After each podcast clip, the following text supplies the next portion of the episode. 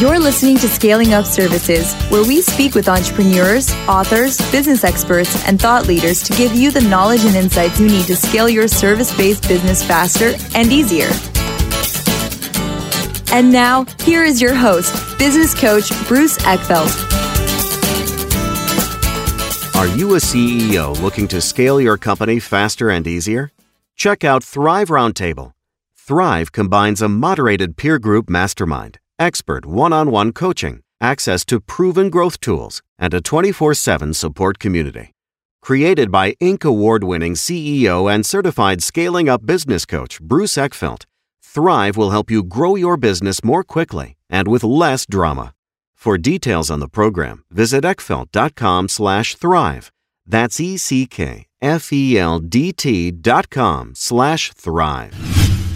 Welcome, everyone. This is Scaling Up Services. I'm Bruce Eckfeldt. I'm your host. And our guest today is Scott Ritzheimer. He is CEO at Scale Architects. I always love having other folks that help businesses grow and scale on the program. Um, we get to compare notes, get to compare war stories a little bit, kind of hear, you know, what's going on in other people's worlds. It's, you know, it's such a diverse space out there. There's so many businesses that struggle with this growth challenges, you know, running into all sorts of obstacles, all sorts of limits and, and helping them through it is one of the fun parts of, of being a coach, being an advisor in, in this space. And I'm, it's always fun to have someone on who's uh, doing similar stuff. I find everyone has different backgrounds and different strategies, so it's always interesting to sort of compare and contrast. But, um, uh, excited to have Scott on and, and, talk a little bit about the work that he's done, his history, how he works with clients, and, and some of the success he's had and, and, learnings that hopefully we can share with the audience, help them gain a little insight to help them with their businesses. With that, Scott, welcome to the program. Bruce, thanks for having me. Definitely looking forward to it. Yeah, absolute pleasure. So, before we kind of dig into uh, helping businesses scale and the work you're doing today,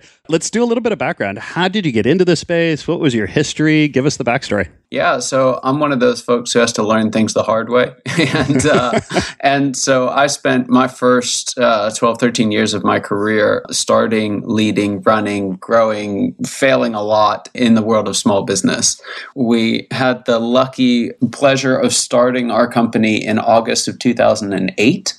Nice. And uh, yeah, if you'll remember, that was not a great time to start a business and just learned a lot. You know, those first six months, especially, were, were just really, really challenging getting the thing up off the ground. It was a sort of unique situation because the business had existed, had been sold, and then basically repossessed after being completely destroyed. Yeah. And so not only were we building a new business, we were actually we had to take on about 300 clients that had paid the other company but received no work. And so, you know, we had to make good on our name and, and get, make that happen. We had a bunch of debt that they had accumulated that we didn't get any benefit from. And I mean, it was just a wonderful situation. You know, it was yeah, really. exactly.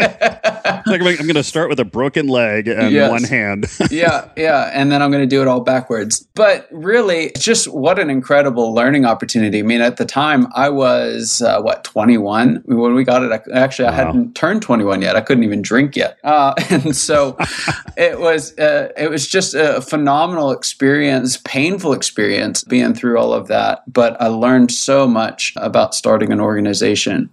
And what I've found, you know, now doing the consulting work that I do is starting an organization is really nothing like scaling an organization. Mm-hmm. And, and, I'm sure you know this from the work that you do as well, but it took us a really long time to figure that out. You know, there, there's this phase that you go through where you get that startup thing, you finally get profitable, and things work really, really well for a while. Mm-hmm. Now it's chaos. You know, like it, there's there's some editing uh, that we do when we go back and look at how the glory days were glorious. Oh yeah. But the reality of it is the chaos works. I can't tell you why it works or how it works. It's just the chaos works. Mm-hmm. And during that time, you know, for us, we started to get this sense of like, oh, we figured this out. You know, there's there's these big players who who do what we do, and we're stealing clients from them and you know, it's like every week is just this breathless sprint across the finish line, but you make it. And so it's just awesome. It's just, again, just such a phenomenal experience that early in my life.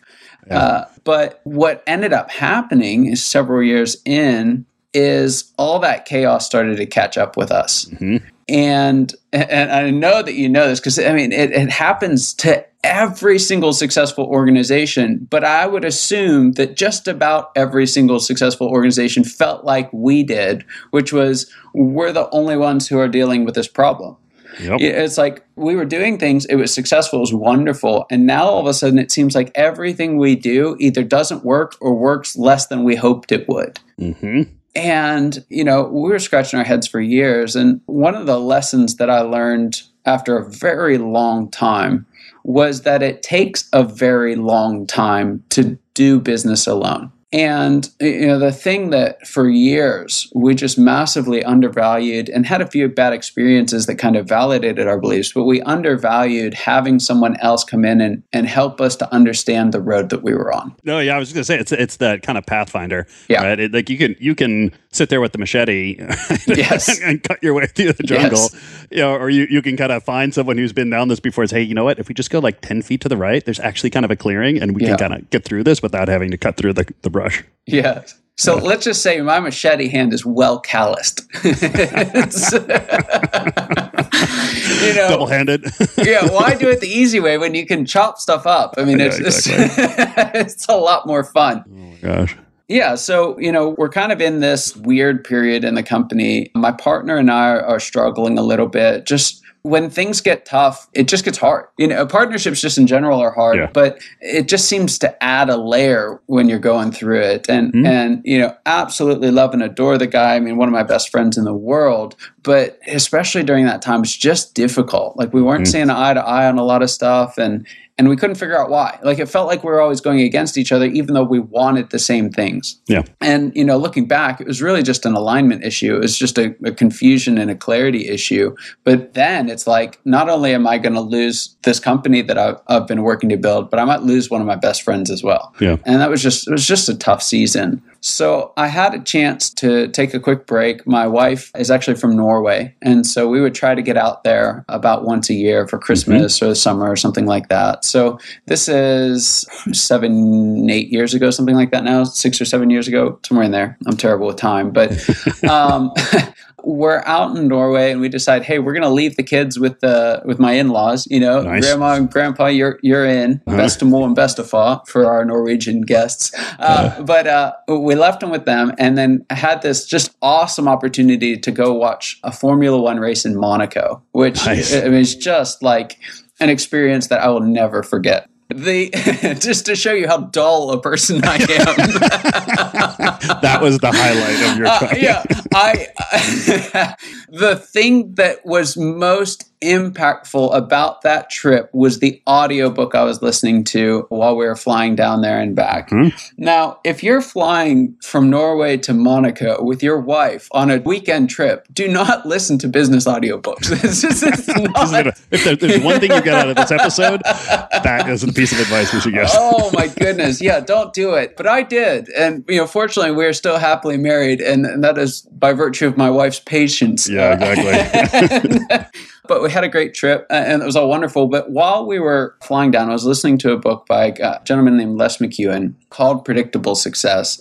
And as we were flying down, I was listening to uh, his description of what he calls phase three of the business life cycle. Seven different yep. stages. Don't have to get into all of that. But phase three is a stage that he calls whitewater. Mm-hmm. And as he was reading it, it was like he was just, you know, it's like he had a camera inside of our office. it's, just like, who is this guy and how does he know this Get much about head. us? Yeah, it was, it was terrifying. Mm-hmm. Um, and two things hit me. And, and again, just to show you how weird I am, one is this is where we are. There's hope that we can get out of this. Mm-hmm. And as I continued reading and I understood the process of getting out of Whitewater, the next thing that hit me was if I could help businesses get through this every day, like if that's what I could do for a living, yeah. I would die a happy man. And for those, you know, who who know of Whitewater or who have experienced that time in your business history when things were working really well and then all of a sudden they aren't and you can't put a finger on why and I mean honestly it's a miserable time inside of a company from the mm-hmm. leadership level all the way down to the bottom for so many different reasons. And so so it's really weird when a guy like me says, I want to help people through that. You know, that, that's like saying, I want to get into the mud wrestling pit and you just go at it, you know, day in and day out, every day. Uh-huh. Uh, and, and hopefully we can come out and get cleaned up eventually. But, but it, it is, it's this type of problem that I love because it's this beautiful intersection of what's at stake in Whitewater is can you get the balance of vision and creativity and risk taking and execution, getting stuff done, can you get all of that balanced with the system and process that you need to do that at scale? Yeah, yeah. And yeah, it's just a it's a phenomenal uh, problem but it's one that I find a lot of fun. Yeah, no, it's great. Yeah, you mentioned something early in uh, your kind of your background there, which I think is is something we've talked about on the program a little bit, and I just want to kind of point out because I think it's unique to service companies, which is I think you know you mentioned that companies are kind of easy to start and they're hard to scale, and I think for service companies is doubly so, right? Yeah. Like it's it's not that hard to kind of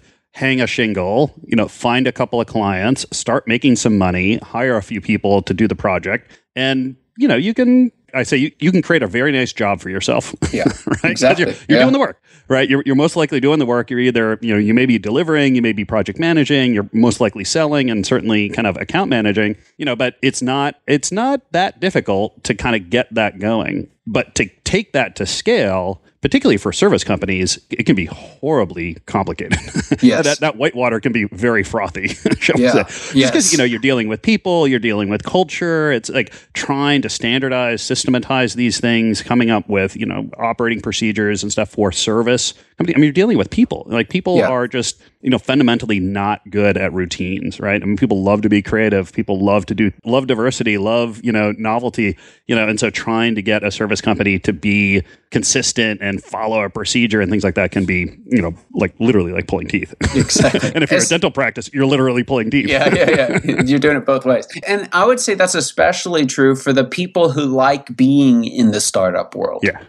Those people that you need to get the thing off the ground many times the ones who are very very best who shine the brightest during that time they burn out the fastest in whitewater yeah. And so you know you have the whole like normal part of just getting people to follow routines but then you have the part of i've got these folks who've been with me from the beginning who have sweat equity up to their ears mm-hmm. and i don't know that they can make the switch. Mm-hmm and I don't know if you've run into this. You know, so, sometimes those people are senior leadership. Yeah, right? no. the CEO and the founder. you know, yeah, absolutely. It's a difficult situation and a difficult conversation when you're when you're realizing that. Yeah, the very very first thing, transition that has to happen is that senior leadership. You know, it's yeah. Eh, the the thing. I, this metaphor, if you will, that I like to use is, is sports because you know it's an easy one to to kind of hang a hook on. But mm-hmm. what you're doing is you've gotten really good at being captain on the field right? Mm-hmm. By this point in the business life cycle, you're a great quarterback. You're running plays, you're getting people on the right routes, you're calling audibles. You win based on what you do on the field, right? Yeah. The size of your hand matters, the height matters, the strength of your arm matters. You know, like your ability to read a defense quickly matters. The, the time you spend in a pocket matters. Mm-hmm. And what we're talking about in Whitewater is moving from quarterback to coach. Mm-hmm. And now all of a sudden, none of that matters. All these skills that you have refined to the nth degree, they don't help you anymore to lead from the sideline. In fact, they, they sometimes hurt you. Big time. Big yeah. time. Well, yeah. So what does yeah. that look like, right? Uh, this is, it's so funny to, to talk about it this way because it would never happen. But what we do as leaders when we're making this transition from quarterback to coach, it's like the coach standing on the sideline and recognizing that the quarterback has called the wrong play Mm-hmm. And rather than wait it out, use it as a learning opportunity, right as the ball is hiked, the the coach runs out onto the field, knocks over the quarterback, takes the ball out of his hand, and tries to chuck it down, you know, and, and make the right play. What would happen? Yeah. Everything would come to a screeching halt. You know mm-hmm. what I mean? Mm-hmm. Whistles are blowing, flags are flying, and, and it's it's just crazy. We would never do that in the sports world, but that's what we do almost every single day in, in the business world. Yeah. Yeah. Well, and it's, and you can understand why. I mean, it's not, there's a practical aspect and there's an ego aspect to it, yeah. right? The, I mean, practically, I mean, I always say like as as a CEO, you probably do know the right plays. You probably do know what should happen. The problem is, is you need to let someone else do it. Even if you know better, if you're going to scale the organization, you still need to let the other people do it. Like you're never going to, if your bar is, I'm going to wait until I find someone who can do it, can do it better than I can. That's going to be a long wait, right? Yeah. You need to start developing those people. Absolutely. Yeah. And so last summer, you know, midst of COVID happening and everything, uh, um, I had an opportunity to work with a couple in the marketing space. And similar to like you were saying earlier, like they got the thing up and running, got it off the ground.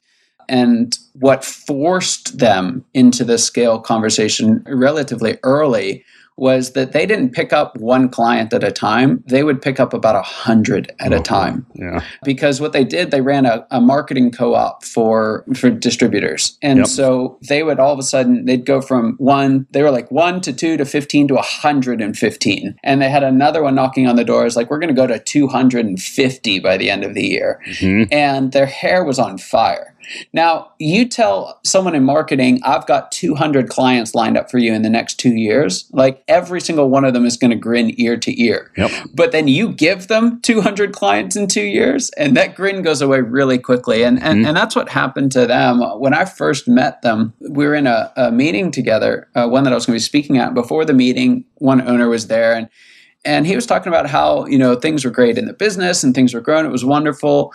And as i start talking and we start getting into whitewater i could just see like and we all do this there's the facade started to fall off. Yeah exactly. Right? And all of a sudden i can just see in his eyes like oh no, this is real. You know, like mm-hmm. this this is where this is I'm at. and he engaged for the conversation. It was good. And, and he said, Hey, I'd, I'd love to talk to you afterwards. And a day or two later, he called and he said, You know what, Scott, honestly, running a multi million dollar business, it's great, but I think we're, we're done. I, I just don't think it's worth it anymore. Mm-hmm and he was there. He was in Whitewater. What had happened to kind of precipitate this feeling for him and his wife was that their their number two had just kind of collapsed under the pressure. Mm-hmm. You know, she was you know, she was working crazy hours. And I mean, we see this all the time. It's the same pattern that happens again and again. But they realize, hey, if she can't do it and we can't do it, how are we ever going to make this happen? Anything that had to get done really had to get done by them or someone that was directly proximate to them. They they hadn't been able to make that change to being the coach on the sideline. Yeah. And you know, I still remember we we got the their leadership team together and we did a session and just laid this out. You know, like, hey, this is this is where we're at. This is where we need to go. This is the truth of the situation. And by the end of that session, we recognized, you know, 40, 50% of what the leaders were doing, they had no business doing. Mm-hmm. It, it, could have been done by anyone in the organization. They just hadn't let go. Yeah. And and so this like massive amount of stress, this this just intense pressure to perform literally melted away over the course of a single session because they realized okay, the things that we haven't been getting to, we really do need to get to, but we can because we don't have to be doing all of these extra tasks that, you know, someone at the bottom, if you will, the front mm-hmm. line of the organization could handle even better than we could yeah. by virtue of the fact that they can give their full attention to it. Yeah. Yeah. What do you think is the, or I guess, what are your indicators or tells that you look for when you're, you know, working, meeting a potential client or, you know, early stages of working with a client that tells you whether or not this is, is going to be likely or unlikely that they can go through this transition? That they can make it or not? Yeah. That's a couple of things. Uh, uh the, the thing that I'm looking for in terms of whether or not I have it, because I don't believe that it's a, a wiring thing, like you either can't make it or can make it. I don't really believe that. I, I okay. think that what matters is whether or not you have a vision for something greater than what you're experiencing right now and and whether or not that's true. Because we can have a, a dream of what something bigger or better would be. But that's different. That that's something that's like oh it w- wouldn't it be nice? But when i find someone who's like they just have this passion about this thing needs to be more than it is right now That's really what it is because that that's the only thing that's going to get you through the transitions that you have to make as a leader to achieve scale, you know, to make it something greater than it is right now. Yeah. And, and so that's really the biggest thing. And, and I spend a lot of time just saying, hey, what do you want this to be? Like, what do you really want this to be? Because you can want it to be this an enormous, relatively speaking, business, and I can give you a proven process to do that.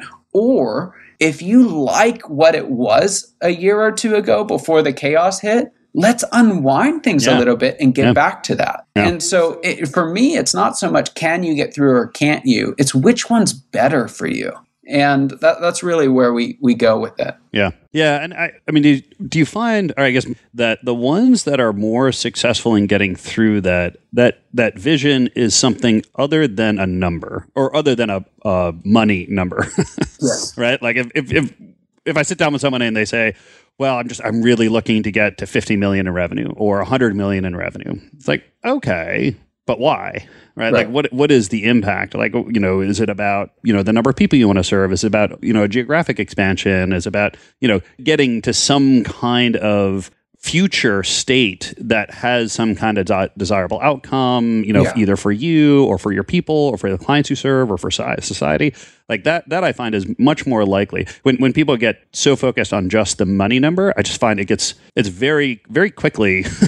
money doesn't make up for a lot of the pain and suffering that you have to go through to get through that whitewater stage. Absolutely, yeah, and it's a great place to start, and where someone can come alongside and say do you really want what it would mean to be a $50 million mm-hmm. organization, right? Mm-hmm. Let's talk about what your life would look like if that was the case. And for some, it's an overwhelming yes. Yeah. For others, 5 million is a much better fit. They're going to mm-hmm. live a much higher quality of life. They're going to spend way more of their time doing what they want, both in work and out of work. And so uh, a big part of what I do is is I, I, feel like I help people to recognize they have a choice between two valid and equally noble options because a lot of times what we do is we fall into the trap that only bigger is better. And mm-hmm. if you think only bigger is better, then you're going to sacrifice everything at the altar of growth and you're going to come up empty handed at the end of it. Yeah. But if you recognize I can always choose to grow because there's a way to do that, and I can always choose to hold back a little bit, not that you end growing, but you just pull the dials down a little.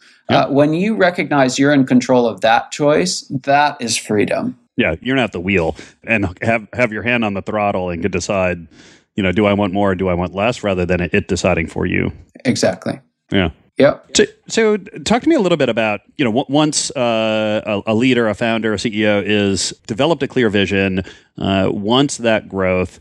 What are some of the steps like to actually start e- either helping structure things to go through whitewater or help in the whitewater phase, you know, making it less turbulent? What are some of the things you focus on? Yeah, it's a great question. Um, so, two answers to that. One is that it's important not only what you do, but the order that you do it because a lot of us will try and jump to what I would say are, are later stage strategies, things like alignment and empowering people, when yeah. when in fact you've got to lay the framework and the groundwork first. And that's where the idea of scale architects come from is you actually have to build the structure that enables the fun stuff like alignment and culture and empowerment and all of those things. So, what you do is important, and when you do it is really important because a lot of us either we try and skip steps, we try and spot fix success, and, and that doesn't work when it comes to scale. Now, what are we doing, you know, in terms of the actual strategies? Well, you know, at the very beginning, you got to start with, you know, we call it org chart plus, which is again one of the most exciting phrases in the world.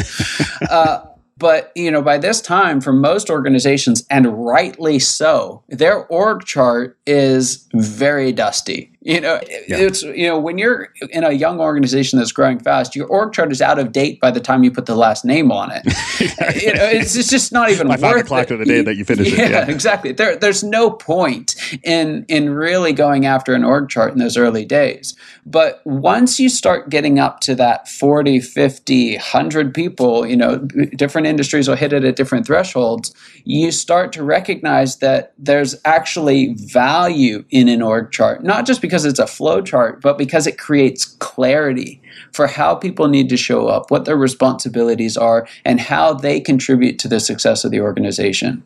And so, just doing simple, mundane tasks like drafting an org chart, writing role descriptions, you know, writing out your your meeting cadence, just simple things like that that you get people working together is what starts to build that machine for decision making that you need to be able to scale. Yeah. What, what are some of the typical challenges, uh, you know, as you go through that exercise? What are some of the things that come up that you then have to kind of resolve or grapple with? I mean, I, I guess you know, it, I don't, I don't get the sense it's simply like, oh, okay, well, you just write all those things down and it's all super clear and you just move forward, right? Like, yeah. there's going to be issues. How do you go through resolving some of the issues that will come up when you go through that exercise? Yeah, uh, inevitably you will find, and usually at the top leadership level, that somebody on your team was the right person to get you where you are, but they're not acting in a way that will get you to where you want to go. And it is not uncommon for an organization in Whitewater to churn through up to 30, 40% of their staff across the board, including leadership, because the nature of an organization that can scale is very different than the nature of an organization that can grow you know through those early stages. Mm-hmm. and so when we talk about org chart and a, a flow chart that's the easy stuff. You know writing out uh, uh, you know an organization chart on a piece of paper that's relatively simple. The conversations that you need to have because of that those are very challenging and when you have a leader who doesn't stack up, I mean, there's any number of different things that you can do. My thing is is generally you got to ask if they want it, right? It, it, do, do you want what this new position is going to be? Because if you don't, let's not punish either of us in trying to force you exactly. into that mold, right? Uh, the second thing is if you want it, are you willing to change to what it's going to be and not what it was? And if they are, then for me, you know, there's a, a significant amount of grace and support in that process. We're all learning, we're all developing, we all have rough edges that need to be worked off. And and if you've got someone who genuinely, genuinely wants it, then there are lots of ways to help that person grow as a leader. Now, if they don't want it or they say they want it, but they don't really, then that's where the, the choice has to come, especially for a leader, especially when they've got that sweat equity. And we had this at the company I worked for. We had a guy who wasn't top leadership level, but he represented about 40% of our income as a company. Yep and we had to part ways with him and that's terrifying right mm-hmm. like it's obviously the guy's good at what he does but he was not taking us the direction that we needed to go and we yeah. knew it we knew it for a long time but like most people we drug our feet and drug our feet and drug our feet because we're like how are we ever going to replace all of that income in one year not only did we replace the income we increased it by about 18% when I've done work with clients, I've seen it again and again and again. When you know that that person is not the right fit for that role moving forward, when you know that they were the right person to get you where you were today, but they're not the right person to move forward, it is in everybody's best interest to move quickly. And so when we finally came to that realization, just to help people, because we're worried they're going to go out in the cold, they're going to be miserable, it's going to be awful. That's not what happens in the real world. So this gentleman who who is representing a, a significant portion of our income went on to start his own business and was making four or five times as much within three years as he was working for us. Yeah. And so, I mean, it's a massive win for everybody. And it was our own cowardice that was getting in the way of his success just as much as ours. Yeah. Well, and I think it's just a classic example of I think the fundamental challenge of business is you know you you have to make money now and in the future. Yeah. and and and sometimes those trade-offs are tough to make and thinking strategically and making strategic long-term decisions is horribly painful short term, right? You yeah. have to go through the the emotional loss of letting someone go, the financial loss, you know, short-term loss of losing yeah. that revenue, you know, but in service of the bigger picture goal and the longer term goal of you know creating a scalable highly profitable organization. And, and, it's just you know it's the nature of business. And and you know it's kind of the if you don't like the heat stay out of the kitchen. Right, right. if, you, if you don't like making good long-term strategic decisions that sometimes are painful short-term you know it's going to be tough tough to be successful long-term in business. Absolutely. A couple other things just real quick that that we take people through is you got to get your leadership team working right. You know what tends to happen is you have a bunch of what we would call vertical leadership. You know, I'm in charge of this department. They report to me. I report to the head, and, and that's how it works. Meetings are reporting sessions. You know, they're, they're not team meetings. And so getting people to really lead laterally, to work cross functionally at the leadership level is really, really important. You're not the head of sales, you help lead the mm. company. Yeah. And, and, yeah, that's just a massive, a massive transition. We spend a lot of time working with teams on how do we show up to lead this company together. Yeah, I, I often start with this exercise when I'm working with a new leadership team, and I, I I just say, hey, look, what team are you on? And I have them go around and they say, oh, sales team, I'm on the engineering team, I'm on, you know, marketing, I'm on delivery, and I'm operations, I'm in finance. And they all go around and then I finish as no, you're all on the leadership team. Yeah. You, you happen to run departments, but you know, if finance, uh, if accounting has to change the way it does invoices so that we can better deliver to a client and we can make the overall system better, you need to do it, right? Like you may have to suffer a local pain to create a system level optimization. And, it, it, if they don't get that it's going to be it's going to be tough right? They're just not going to have the optimization not going to do the work that needs to get done. Absolutely. Absolutely. Yeah. And then uh, the same thing has to happen throughout the company. So, you know, what we tend to find is that the, these companies, even though they have lots of departments, they really only have two departments. They have sales and sales support. You know, that, that's, that's really what it is. And by this point, Whitewater, there is this huge gap between the two of them, the no man's land, you know, and mm-hmm. we're kind of chucking grenades across every once in a while, but not a lot is flowing really well between that. Now, that may be different, you know, for different different organizations. For uh, for nonprofits, it can be those who do versus those who support. You know, those who are in the those who are in the field versus those who are in the home office. Whatever that division is, that's got to go away. Mm-hmm. You've got to get rid of those silos. You've got to bring that cross-functional uh, work together because otherwise you get you just get too much dropping between the cracks. You get too much division inside the company. You try and do alignment and culture in, with a group of people who can't work together cross-functionally. Oh, yeah. It's never going to happen. Yeah. And so you just have to build that expectation that we don't just live in our verticals. We are part of one company, just like we have one team leading the company company. We are part of one company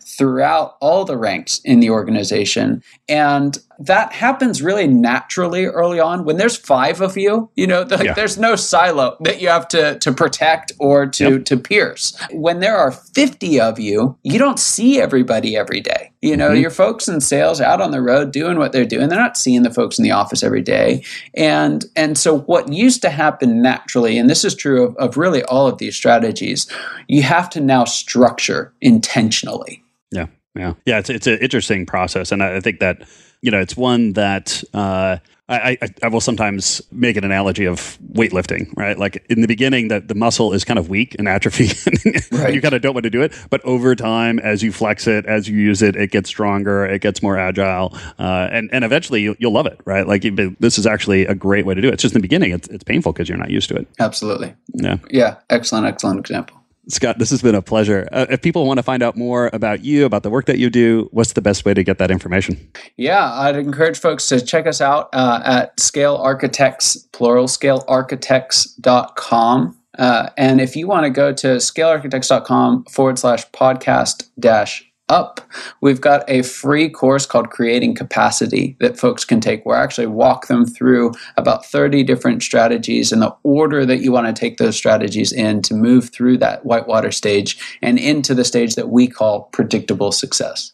That's great. I'll make sure that the links are in the show notes here so people can get that information. Scott, this has been a pleasure. Thank you so much for taking the time today. Absolutely. My pleasure. Thank you for tuning in to today's episode. Be sure to subscribe using your favorite podcast app so you don't miss our future episodes. See you next time. You've been listening to Scaling Up Services with business coach Bruce Eckfeldt. To find a full list of podcast episodes, download the tools and worksheets, and access other great content, visit the website at scalingupservices.com. And don't forget to sign up for the free newsletter at scalingupservices.com slash newsletter.